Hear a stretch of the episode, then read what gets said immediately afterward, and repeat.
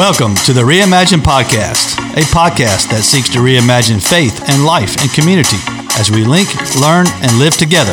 I'm Greg English, along with Brad Hoffman and Brian Dupuy. Today, on episode 36, we have a conversation about our relationship to technology and the role of the church in addressing addiction. Welcome to the podcast, everybody. Hey. Hey. Hello, hello. Boy, that's a deep topic coming our way. That's right. Good morning That's right. That's right. or afternoon, wherever you are. yeah, if you're driving or It's all good. cleaning Good toilets, Yeah. or you're falling asleep to the smooth sounds of the Reimagine podcast. I want to make a statement on that, actually. Yes. Uh, so one of the things that uh, you know when I go into bed at night, um, I'm I'm a kind of guy that prefers the TV to be off. I'm just going to leave it at that. And uh, I like it dark, right? Sure. Um, so, but what I've noticed lately though is I have some audiobooks on, and I had the the story of Bob Newhart who is actually reading it, and it hmm. is a great way to just to settle down to hear somebody reading. Yeah. You know, just to lull right into sleep. Brad, you have no idea what I'm talking about. I can tell. I know Bob Newhart, but I'm like, but I'm I'm I'm kind of the opposite of. I want it dark and I want it quiet. Not a single sound, unless there's a fan. I can yeah, do the fan thing, okay. you know, for that that kind of noise. But I had a college roommate um, years ago at Florida, and he had to, he could not go to sleep without the radio on, and it was like we almost came to blows a couple of times about that. But um, it was one of those things that, and so I think it reinforced the fact that I need I need quiet Yeah. to go to sleep. Yeah, So yeah. I don't like the lights from the TV. Even when my eyes are closed, you still see the stirring of the action. But you know, Bob Newhart does not have a lot of inflection. Yeah. Yeah. You know, Oh, if you watch put you any of his sleep. shows, he can he can the drop. show put me to sleep. yeah, drop, drop you in a hurry. It's my brother Darryl. My brother. How about the time they went on the flight, the first flight? We're all gonna. That was the first episode of, of the counseling, right? Yeah, Let's all yeah. get on a flight and ride in an airplane together. We You're digress listening there. to the That's New right. podcast. yeah. Look, Bob Newhart. And then he shows would've up later again on the Big Bang Theory as as not uh, Yoda, but some mystical kind of like Yoda. Yeah. Kind of shows up. Yeah, Hey, he never goes away. I never right. watched The Big Bang Theory. Huh? I never watched The Big Bang I didn't Theory. either, Yeah. but my kids love Really? it. I'm a seven day creationist. Oh yeah, Come on. Too good. Too Come good. on. Okay. All right. It's Black still- Friday. Black Yeah. Friday. Yeah. Anybody done done any? We talked about the Amazon catalog, you know, a week or so ago. Anybody done Black Friday? Because it's every day. Every day is Black Friday. Yeah, I went out the other day and um, it was crowded. Really? I, I was shocked uh, how crowded it was. I had to take a back road to get to where I wanted to go because the main drag was just a, a parking lot. Yeah. So we went the back road, came in the backside where we were going, and you know I, I needed um, some kitchen stuff, and so we went to this kitchen store, and I just could not believe the number of people Yeah. that were out and about. We miss Really? we miss the Toys R Us. Oh yeah, like that was like always a thing because we don't get the catalogs anymore, and apparently we don't get the uh, the Amazon one. because you live We still have on the rural road. Yeah, apparently we're. But I'm the grandfather of uh, three girls, and so I do get, you know, American Girl has found Ah, us. yeah, we get, we got like three catalogs in the mail on that already. yeah, so yeah, yeah. yeah. We got a good house loan for uh, American Girl stuff. So Have you been? Have you been to the store like in Chicago, New York, and you done the? Uh, have you done the Tea Party? there's one in Northern Virginia. Okay, oh, that's right. There's Yeah, one up in yeah, yeah, and yeah. Uh, one of our children got invited to a birthday party there. Yeah. At the, I, I've never seen anything like it. uh, it was unbelievable. You know, who couple started that? floors and school teacher. is that right? Yeah, school teacher started that whole thing. Then she sold it, and made a lot of money, a whole lot more money than she did in the classroom. But yeah, so I thought it was interesting. Yeah. But, oh, it's interesting. but Black Friday is, you know, It's it's, like every every day. day. Yeah, it's every day. It's like crazy. Everybody's doing a Black Friday sale, and it's like they're just not even Black Friday yet. So why will- do we do that? So will there be any shopping the Friday after Thanksgiving because we've already had it all? I have no idea. Good question. It won't Yeah. be from me because I'm going to be. It never is for me. be the I, beach. I, I just don't do it. Yeah, Gone are the days of people uh, elbowing other people to get through the Walmart to uh, go ahead and carry out a 55 inch TV. Yeah, maybe we'll have videos bucks. of like one person walking into Walmart Oh yeah, yeah. yeah. instead of like these mobs of people. I'd love to see. We, we should make a video where you're ready to go in. You're ready, and you rush in like like it's going to be a mob, and there's nobody there. that would be that would be fantastic. That's the Black Friday yeah, edition. Yeah, Black Friday edition. That would be This is coming together. No, Yeah. that's that's crazy. But um, yeah, I don't know. It's like Everybody's doing it. Yep. I mean, all the stores. yeah, but it depends on. Yeah, it'd be interesting to see. It'd be- Yeah. And now they're closed on Thanksgiving. A lot of Yeah, a lot of the yeah. major retailers, so people can't complain about that anymore. Like in my day, they used to be closed on Thanksgiving. Yeah. now they are. Now they are. You lived in the age of uh, the blue laws. Yes. Yeah. Yeah, that's right. They That's were right. closed Yes. on Sunday. Yes. And everything else. Yeah, I remember that. Yeah. So Well, all right. Look what's happened. Look, look at where we are. now, now you can just go to your phone to do a shopping. You don't have to go anywhere. Ah, You're exactly right. That's my lead into our conversation. That's by the perfect. Addiction. Addiction. Shopaholic. Shopaholic. Yeah. we're only 36 in, and uh, man, we're doing those transitions. Perfect. Perfect. Wow. Yeah. Awesome. So, uh, well, let's transition then. That's good. Let's so uh, today on the podcast, we're excited to welcome back our second repeat uh, guest, Jennifer Deal. Yep, yep. Jennifer is a licensed clinical social worker and certified behavioral support facilitator. Uh, she joined us back on episode six early on uh, Mm-hmm. in the in the COVID environment to talk about mental health and the variety of demographics and ages it was affecting. And today she's going to join in and talk to us about technology and the addictions of technology and what are we what are we talking about now as we move forward in this particular area. So welcome back to the show, Jennifer. Thank you. Good morning. Good nice to have you back. Have you done your shopping already? Um, yes. Um, but since I don't go out because I'm um, an at-risk kind of person, so um, I did it all online, and so I've got a few things left to get to get, but I did it back in October because I knew it was going to be. Did I you? knew in, online shopping was going to be hit more than it has in the past because people aren't going out. So you're mostly done. Yes. So how does that I'm work? impressed. I'm Do, do you impressed. say? Yeah, we gotta let you go. Yeah. Thanks for joining us. Listen, Yeah, yeah. I only have one kid and I'm an only. And so I don't have a lot of family to, to purchase Yeah. things for. So I, in fairness, I, we shouldn't get all impressed. I don't, I don't have that much to shop for. Well, well, I was going to ask, do you plan an online shopping experience? Like, did you turn the Christmas music on in the background? Did you dress up? I mean, what, what is this like? You go for two hours? Put the or- tree out. You know. I mean, what, what's the limits on this? No. I didn't. I have to be, you know, I, since I've been in my house with my kids since March 13th, I had to also be very uh, specific about when because she's always here. Yeah. Um, so I, my only planning was the fact that she was upstairs in class. And Oh, so I was able to do it while she was in, in class. Another parent thankful for school. That's right. yeah, yeah. I mean, college is definitely different than what she thought, but um, but yes, um, I had to I had to be very particular. And now it all comes um on the porch, and she's here, and she's like, "Oh, is that from Santa?" And you know, she's being funny, and I was like, "I'm not sure." And she's like, "Mom, really?" And I'm like, "Can you just act like you don't see it? Can you can you just do that?" Yeah. When she was in school, it would come during the day, and I'd be able to corral it before. But you know, we're all here all the time. Yeah. yeah, yep, I just have to act like that package isn't there. yeah.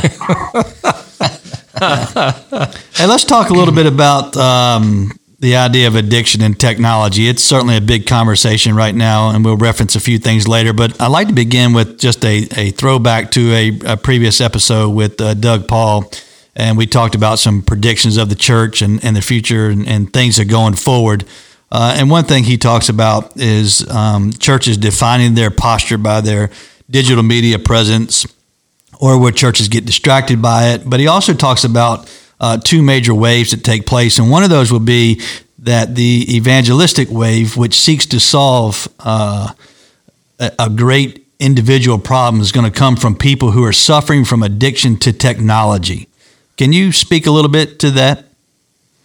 Yeah, absolutely. Um, you know, it's it's interesting. People really, um, you find some who are very willing to jump on the addiction word, and then you find others who are reluctant to be in that space.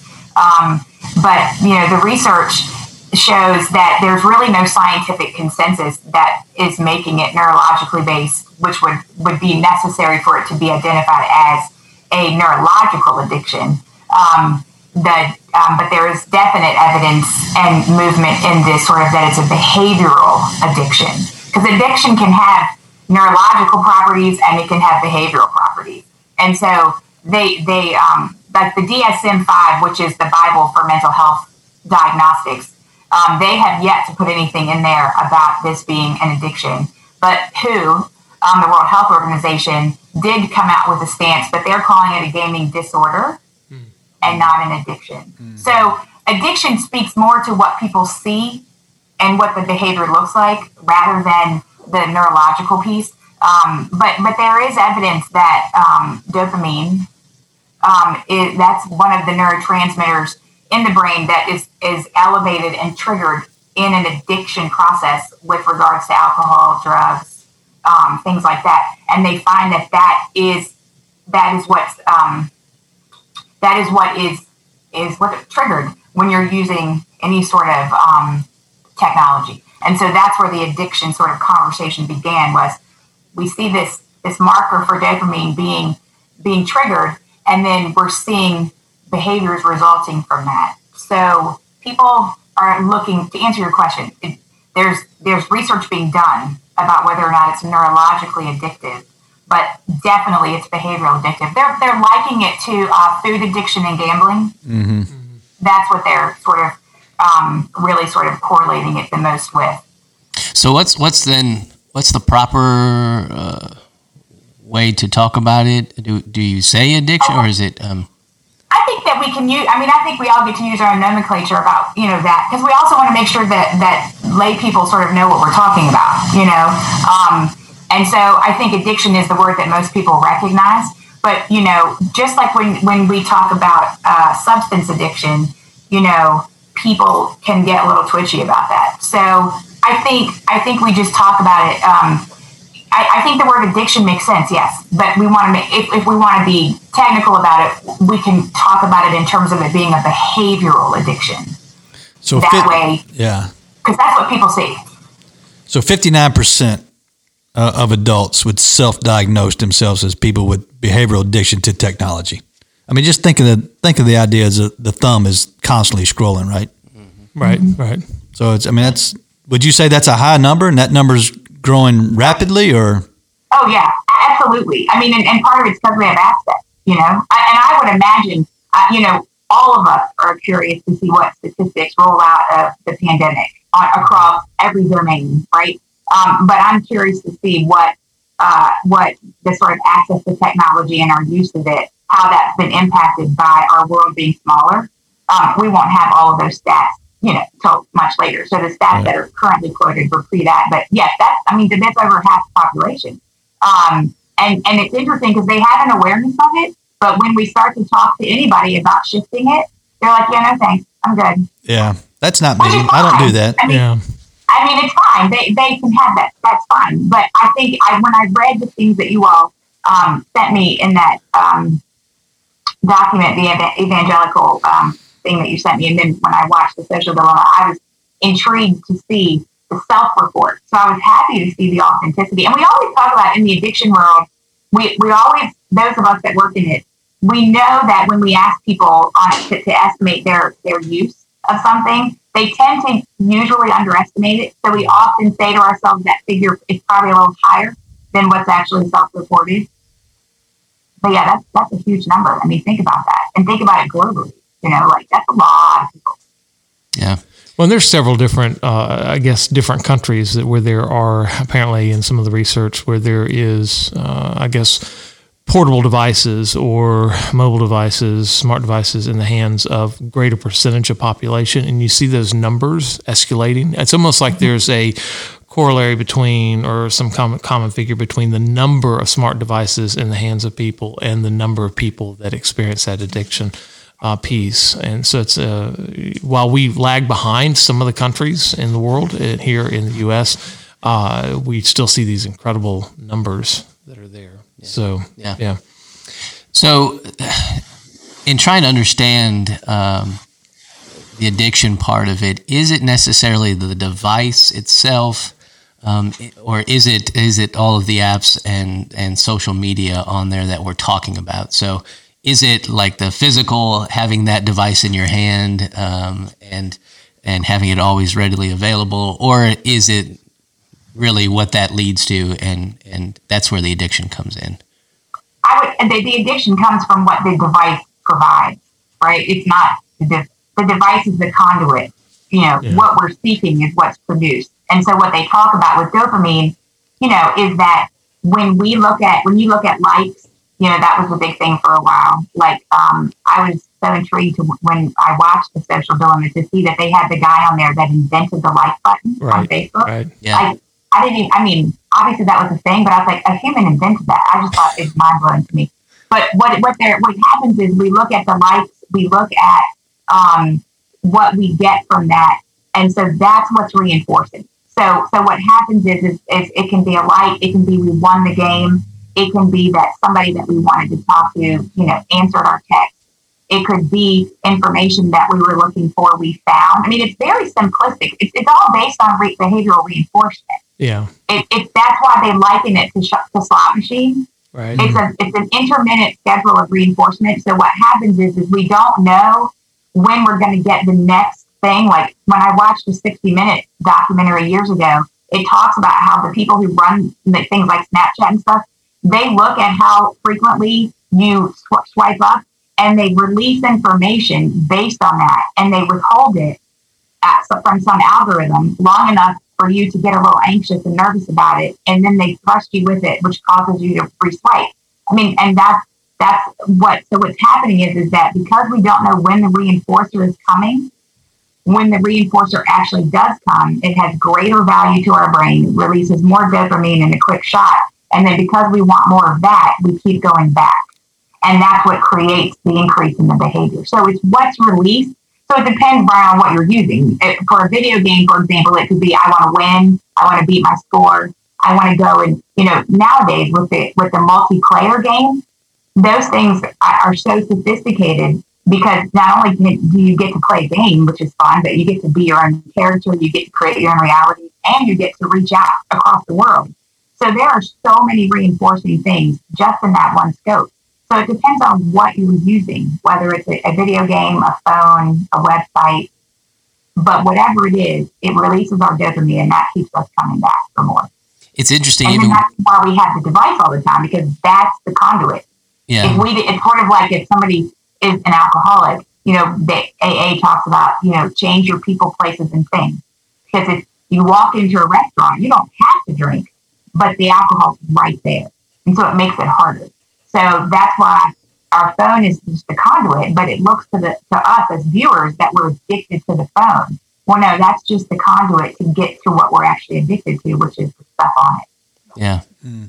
my my um, my girls they have these games they play on iPad or. Uh, uh, and um, what's what's fascinating about them is that you can build these whole worlds, but you have there's a, a point you get to where you have to come back um, and they like give you a certain time. Now, if you wanted to pay money, uh, you could you could skip that, but otherwise, um, you're kind of you're kind of locked out for for a little bit, um, and then it makes them like so ready. I have to go back and check, uh, which is which is fascinating. And I try to talk to them about that, but they just look at me like, "What? What are you talking about?" Uh, but it's like it's like they're they're doing that same thing. Like you, we want you coming back, and obviously there's advertising involved because now there's an ad uh, every ten seconds when you're trying to play a game on any kind of device, right? But mm-hmm. um, but it was interesting that that they they kind of stop you for a minute.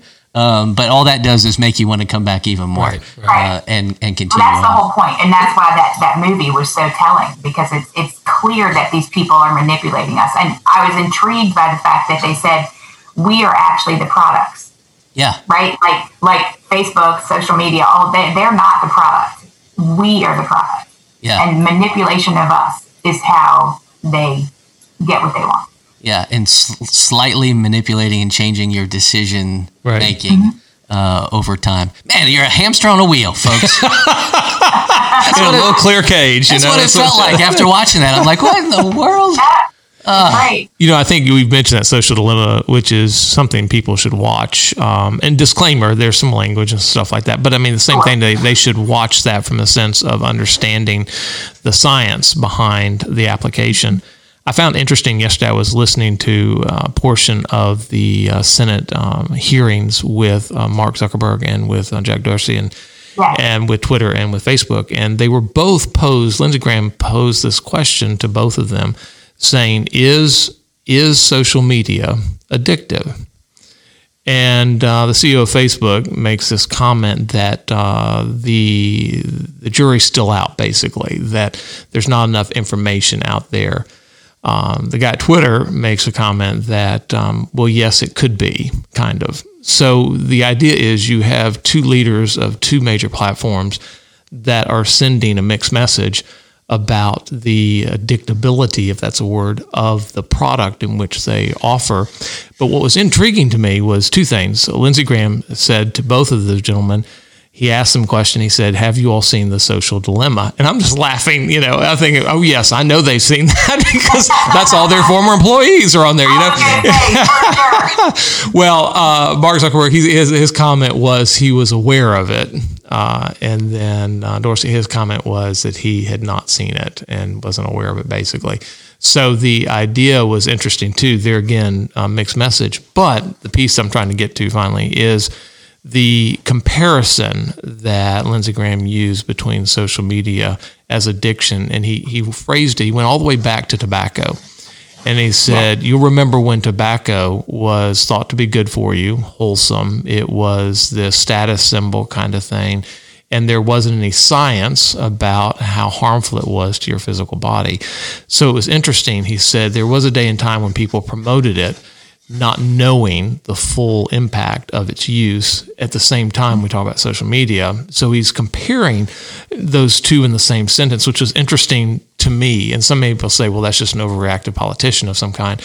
But I think there's value in comparison, comparing those kind of items, um, especially when you talk about addiction, things that we thought were good or were fine to use, but it wasn't until enough work was done to determine that its use really should be limited or its use should be supervised in a sense. Well, and we've seen that explosion. I mean, when you look at the data that they gave, it was around 2009, 2011 when things really hit. And I mean, we had we had phones like Blackberries and stuff, obviously before then, but the magnitude, the access, the saturation. Blackberry, what's that? No. Know, right? Right? Uh, the saturation of things had not yet hit, and it had not become so so prolific across all generations. At that time, it was something that grown-ups had. It was something that business people had. It wasn't. Not everybody had that. Um, so when we look at longitudinal data in the science world, I mean, we're only talking, let's just say, ten years. That's not a lot of longitudinal data when you look at something on this scope. So yeah, that, that stuff is still being written. I mean, they're taking it, you know, but to, to look at a longitudinal study of the, the impact on the brain and its development, you know, you're going that needs to at least be, I mean, because the, the executive functioning skills that we're talking about don't even finish developing until 25, 26. So you at least need to measure to that age group. And we really are just coming up on that. And you know, that's the other thing that's so interesting is that people who want to talk about it, it's like, well, maybe it's not bothering our brains. And it's like, dude, really? How do you? I mean, it's just it's just sheer scientific principle. And so it, it, it just is. The brain still develops the same way it did. It, that that's a given. But what we're doing now is we're imparting something in it that has massive ability to change and shift that. And they they talk about this idea. Um, there's this thing called pruning that our brain does neurologically, and uh, it happens like I think I think like twice in our lifetime, and one of those times is around 13 or 14. Um, and so what it what that means is is it goes in there and it discards or sheds, prunes what sort of neuro- neurons and things and pathways that we aren't using as much, and then it strengthens the ones that we use the most. And so the worry for kids is is that if they're strengthening the pathways that speak to this sort of dopamine, you know, sort of insurgents and things like that. And some of the others that aren't getting used, like your social development, your emotional development, all the things that historically we develop normally, if those aren't getting used, there's a worry or fear that they will be pruned away and not as um, mastered as they should be. And that's the, that's the concern. And that happens, you know, the brain keeps developing. So one of the things that we tend, or I think we tend to do, is we just we blame it on the kids. Oh, it's the kids, it's the kids. But I can look across the board at my parents' age and, and my in-laws and know that um, they love their device and spend a lot of time on that device. Uh, so, and Brian talks about, you know, his kids, and, and I have kids in the 20s, and, and Brad, you, you have kids too. But I'm also watching uh, my granddaughter who's two, and, and you're watching your granddaughters that it, it's amazing that they grab my phone at that age and they know what to do with the phone. I, I don't even know what to do with the phone. Yeah. Um, I'm that I'm that generation in between. We went to college and there was no internet. By the time I got out of college, there was internet. You know, so I Yeah. and I still hold a pencil and paper. That I mean, that's just me. But is there? Where's the age bracket? What are we primarily dealing with in terms of the demographics? It's across the board, right? I would, I would say so. I mean, and again, I think that's the reason for the conversation around the biological piece of it. Because whenever we talk about this, you know, people get twitchy. They get offended. They get defensive. They get protective. You know, and and especially, you know, we're all, I think, same generation. The kids under us just hear adults talking to us, and oh, of course you guys hate it. You're old. You don't understand. and um, and that's fine. I mean, that's not news to me. But what the thing, the thing that we're wanting to really, I think, sort of talk more about is, you know, dopamine exists in the two-year-old and it exists in the, the 80-year-old. It, it, this is what's happening. It, it, it looks like it's behavior, and so we kind of focus on that. And I mean, and it is, but its, ori- its origin is internal and chemical. And so if we can take the people out of it, like, because they get they get offended, they get, you know, they're like, well, who are you to tell me? And I'm like, dude, it's not like that. You know, it's let's look at what's happening in your brain and let's figure out how we can regulate it. Because one of the things I liked about the social dilemma was it would be naive to act as if we could function without this stuff. I, we, we can't. And I don't want to vilify it. it. It does offer a lot of great things. Um, and I think that's one of the messages that will help connect us to Gen Z and future generations because, you know, but we have a working memory of what life was like before this. Gen Zs have been born with this. So they are the first generation completely digital natives. We have to remember that we grew up and we learned how to understand and measure time. We feel time. We understand that the TV cut off at midnight when everybody sang the Star Yes. Spangled Banner. Oh, say said, again, yeah. Right? Like, right? Yeah. I mean, and then it just went, it went to fuzz, right? And we were annoyed, but that forced us to kind of go to bed or do something else. You know, they have not sort of had the opportunity to learn that regulation skill, and it's not their fault. Um, but when they hear people, adults, talking to them, they feel like we're sort of bashing them. Um, they take it personally, and that's fine. I mean, we can speak to that. But I mean, that's just the skill that they haven't, they, without intentional development, it's hard for them to, to grow that. And so across the board, it is everybody everywhere. And even when we look at people who are older than us, you know, I mean, the bottom line is when we, it's like you just keep need to keep thinking about the slot machine. All of us would sit at that slot machine and they're based on reinforcing me in just enough time to keep me coming back. It's a, it's a very basic behavior principle that's really motivating this behavior. Yeah, one of the greatest legacies my dad left for uh, his grandkids. I did not know this until he passed away. He was paying 50, 70 bucks a month to keep the nine foot cord rotary phone hooked to the wall. Outside of that, my kids would not know what a phone was on the wall, right? Right. kind of thing. yeah. So yeah, I, I, I do. I think it's I think it's all ages, and I think as a parent, uh, maybe sometimes even as a spouse, uh, as a son, y- you know, to my parent, uh, it, it's kind of like we're quick to say, you know, "You- you're on that all the time, you know, yeah, kind of thing. Yeah, yeah. Uh, so- and there is a defensive thing. There like, is. like to attack, uh, to say something about the device in their hand is Oh, to boy. say something about them, and Yes. uh, you know, and so there's like Yes. this reaction of, you know, And again, I think because we grew up having to stand in line with nothing to do, you know, like I, I, I think generationally that defensiveness feels and looks different because, you know, when we say that to this gener the Gen Z, their their model, everybody in their generation for the most part does this. I mean, they, they don't know anything different. Um, and I just think it's important for us to remember that because we're raising those kids, but we have an, a frame of reference that they have no idea about. Yeah. But yeah, even as adults, and I think the adult addiction is different. Um, I don't, I, I, sh- I don't have any data to support this, but I think um, the numbers and stuff are certainly just you know elevated and high. But um, I think that we, we know that people tend to have addictive personalities. Um, that that exists. So some have that more than others.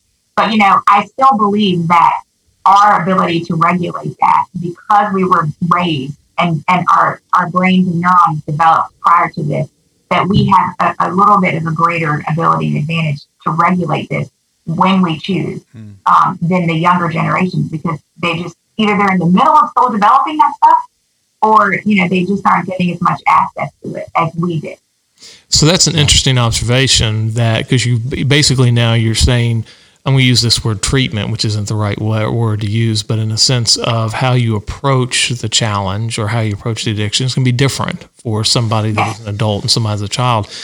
So, how do you, I think, for a standpoint as a parent of both as adult children and as a grandparent of little kids who do know how to use phones, who are can work games and watch movies and that kind of stuff at three years and two months old and that kind of stuff. But so how do we how do we help I think how do we help self regulate as adults? And then how do we help model those behaviors for our kids and our grandkids in a sense? Is there some, I mean, if you were going to, um, what kind of observations or suggestions do you make in that conversation? Well, I mean, I think the one thing I, I talk to a lot of parents about, and I, I don't mean to sound sassy when I say it, but the phone for 18 and under, the phone belongs, or the device, the game, whatever, it belongs to us. Yeah. it, it is a, a, privilege. No, it's she didn't. Thing, yeah. You say? I said, no, you didn't. Come on. Louder for those of us in the back of the room. That's right. okay, well, back, back to your thought. I'm sorry. It's okay. No, I know. Say it. When I say I don't, I don't mean to sound sassy because I'm not saying basically, you know, this is y'all's gig. That's not what I'm implying. I just think it's important to remember that we have to do for our kids what they can't do for themselves mm, sometimes. Mm, okay. and, and, and meaning the regulatory piece. And and sort of reminding that them that that something and, and, and that's, you know, I don't I don't want to look at it as consequence driven or anything like that. It's just something that that deserves to be regulated and, and thought of as privileged um, and and how we have access to it. Because I think I hear a lot of folks say, "Well, I don't know what to do. I don't I don't know how to fix this," and I'm like, "Well, well, you take it." And and they just kind of are like, "Well, can I do that?" And that's where that conversation evolved to. Um, yes, you you can. And so it's because it's it's really become part of our culture. It's a thing. I mean, it's right. like it's it's a thing. But I'm like, yeah, but it's a privilege. It's not something they. It's not a need. It's a want. You know. And so, in terms of that, we then sort of roll into conversation, and this applies to us adults as well, because you know nobody's going to take our phone because it does belong to me, right? you uh, can see me trying to take. From my, I'm going to try to take Kelly's phone. I'll see how that works out. From my cold dead hands. Yeah. yeah. yeah. Well, and that you also do have the implication of the relationship involved with the conversation, right? The yes. parent relationship with kid that conversation is a whole lot different than oh you're my spouse you know like let's talk about your use. I mean that that's a whole nother conversation. Um, but i it, you know it, it, it's sort of like talking about access. It's about structure. It's about discipline. It's about you know um, and again the conversation is different. So like if we're talking about parents we want to know your message and we want you to to model that message and make sure that it's congruent with what you're sending so you know if we are because a lot of times parents will say, you know how we have that whole conversation with our kids when they drive, and we're like, well, we can drive because we've been doing it for 30 years. So you you just haven't had enough time yet to, to, to drive to Carytown or Short Pump by yourself. Um, well, we can't use that logic with a phone. You know, we can't say, well, we've had much more time on the phone than you have, so you just can't use it as hmm. much. Like that, that doesn't work. And so they feel like we're all on the same playing field because, you know, we all use the phone in the same way. So if we're if we're modeling having it at the dinner table, um, oh well, I've got to use it for work, or you know, I've got then then they're going to whatever's important to us, they're going to have things that are important to them, and they're gonna they're gonna analogize those and say, well, yeah, your work's important to you, but knowing what friend of mine's texting me is important to me. And so we, we, we can't equate those even though they're going to try. So, and, and that's what they're supposed to do. And then there's a little bit of, you know, manipulation and um, brokering in there for good luck. So, so what do you do? I mean, I, I think you just, you, you come up, what, with the, the gentleman, the social psychologist in the, in the social dilemma, you know, he had three suggestions that he that, that that I thought were great. You know, he talked about obviously, well, I say obviously, um, taking all of the phones or, or any sort of um, device and not leaving it in kids' rooms yeah. or, or adult rooms. Now, the only reason we put them in adult rooms is to make sure the kids don't sneak down and get them because that happens. Um, but, you know, then he talked about um, but uh, not having access until you're in high school for kids. Um, and, and he was he was basing that on the developmental sort of age and stage stuff. I mean, again, executive functioning and all of those important skills don't develop till later, but the longer we can delay any interruption in that is, it, and, and also middle school is just hard, right? Social emotionally. And then the also, the biggest piece though is time. Like, you know, people will always say to me, well, I, I just don't think you don't want me to have access to it. And I'm like, no, no, no, that's not it. We have to regulate your access to it. We have to manage it. So it's, it's not that you can't have it. It's not bad. It's just if we don't regulate it and create a sense of time around it, it's just going to morph into all the time. And um, and I think so. Does that answer your question? I mean, I, yeah. there's so many ideas of how, and it can be very independent um, based on the person in front of you, like what works for them. Um, so I think there's there are lots there are lots of options out there, lots of paths, but I think it's for me, it's having conversations about that. I think both as adults, talking with other adults about what they're doing as they're raising families, but also um, families talking about this uh, and the mm-hmm. reality of it. And maybe it's your high school kids or middle school kids, your family watching the social dilemma and talking yeah. about the contents of that and how it impacts your family because there's all kinds of identity stuff that are tied. I mean, that like button and some of this other stuff that shows up. I mean, that's that. I mean, that that is actually that's influencing how you perceive yourself, and in a sense, it's it's a forming piece for you. And so we've got to be very careful about those um, because that's you went back earlier and you said we've got to do for them what they can't do for themselves. And so I think in some reaction, uh, or some way, not reaction, but proactively, help create boundaries for our families that protect our families and the wellness and the mental health um, of that child. So that's my soapbox. yeah, and I think that's true for anything. I mean, we teach we teach regulation in other ways so we just need to add the device or the game to that, you know. And and um, but it's I, I, I do want to say it's not simple. I mean, I, I don't want anybody to think that this is an easy conversation or that you know because we talk about it, it solves itself. I, I don't believe that on any on any level. It's not easy. I mean, parenting just on a good day is difficult, but when you add something like this and you see the impact for your kids you know, parents will talk about how hard it is to see their kids struggle socially and, and they'll say, well, this is my social outlet, you know, and that tugs at us a bit, you know, but um, it, it just means we have to dig a little deeper and we have to find other ways to, to manage those needs. But that's why it's unfortunately so successful, whether it's the gaming or the, the social media and the, the phones, is if there's any sort of worry about fitting in, any sort of social sort of just struggles or uncertainties, um, or any sort of self esteem pieces or sense of self, this is something that allows them to go into this sort of uh, structured, controlled space. And, um, and that's why it's so reinforcing, but why it's equally as dangerous because then they don't learn to trust themselves and, and learn the skills they need to function. Yeah. So let me get back uh, as we go towards uh, wrapping up a little bit, I do want to go back to the uh, the tension that is taking place, and particularly within the church. So we live now in a dispersed environment of of spiritual gatherings, whether that's in and groups meeting outwards or not coming back on campus. And there's certain things out there that we know are happening among the church. So we know that the digital engagement is playing a key factor in the church uh, and through discipleship.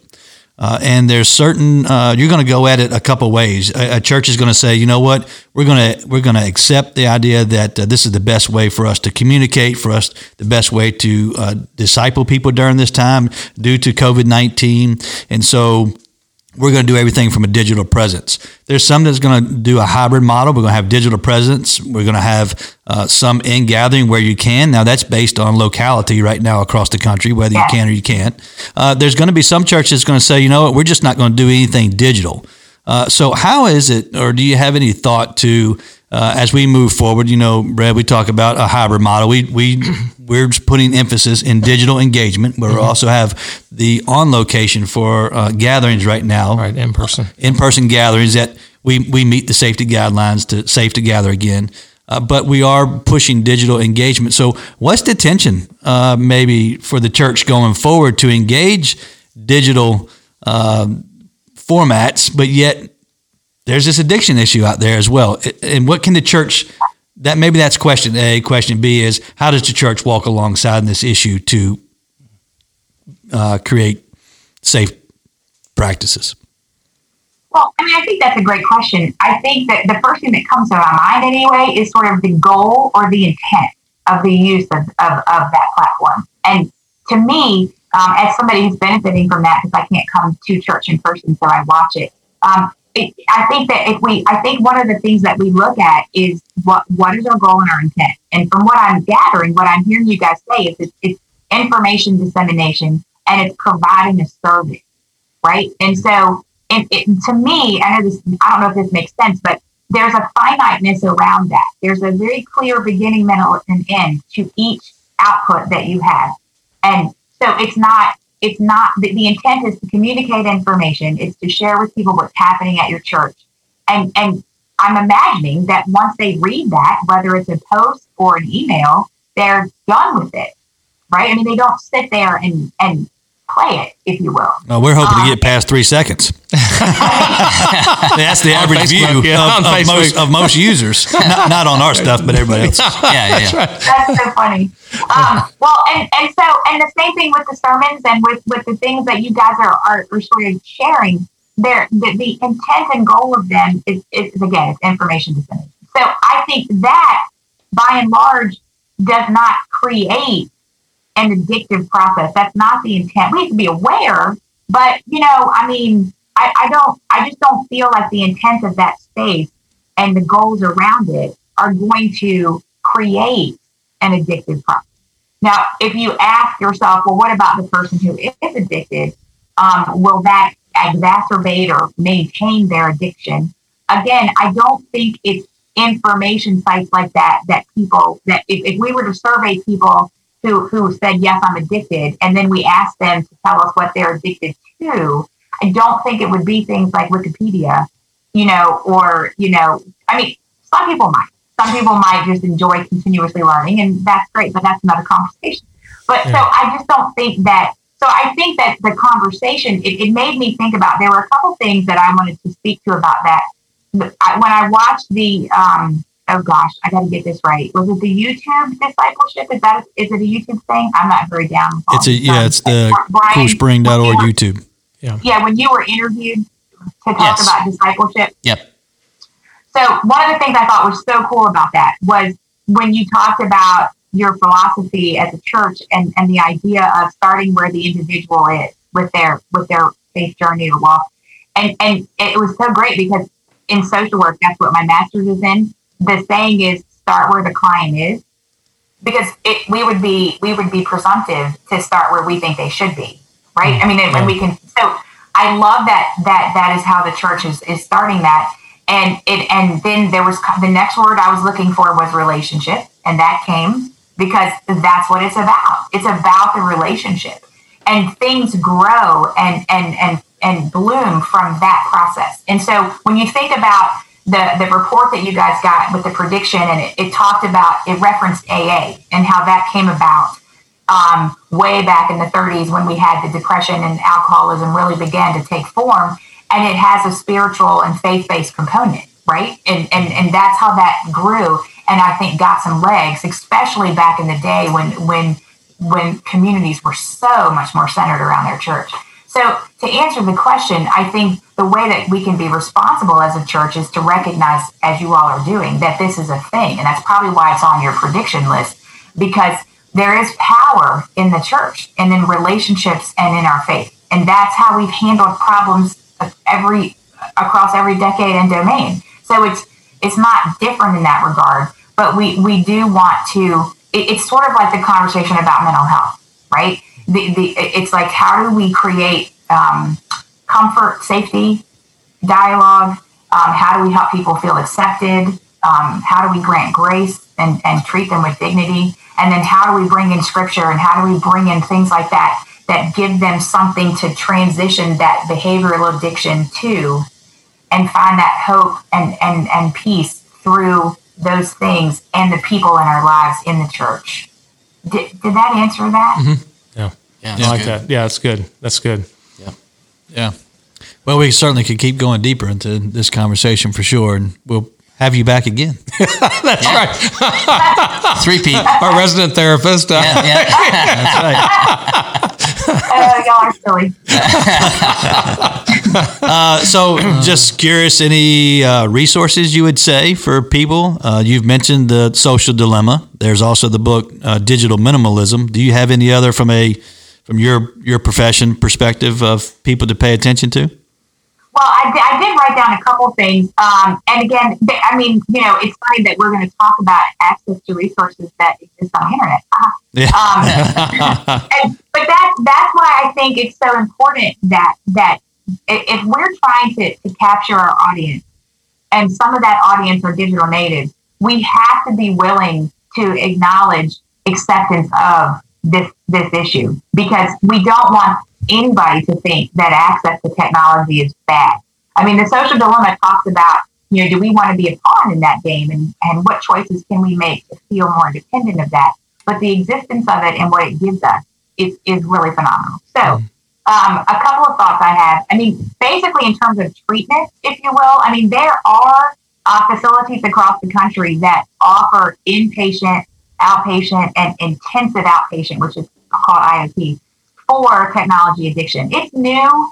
Um, it's built on the same principles of, of other treatment in terms of gaming addictions and things like that. But they do have that. I think it's, from what I read, it was really predominantly um, associated with young people because they're the ones that have the biggest saturation of numbers.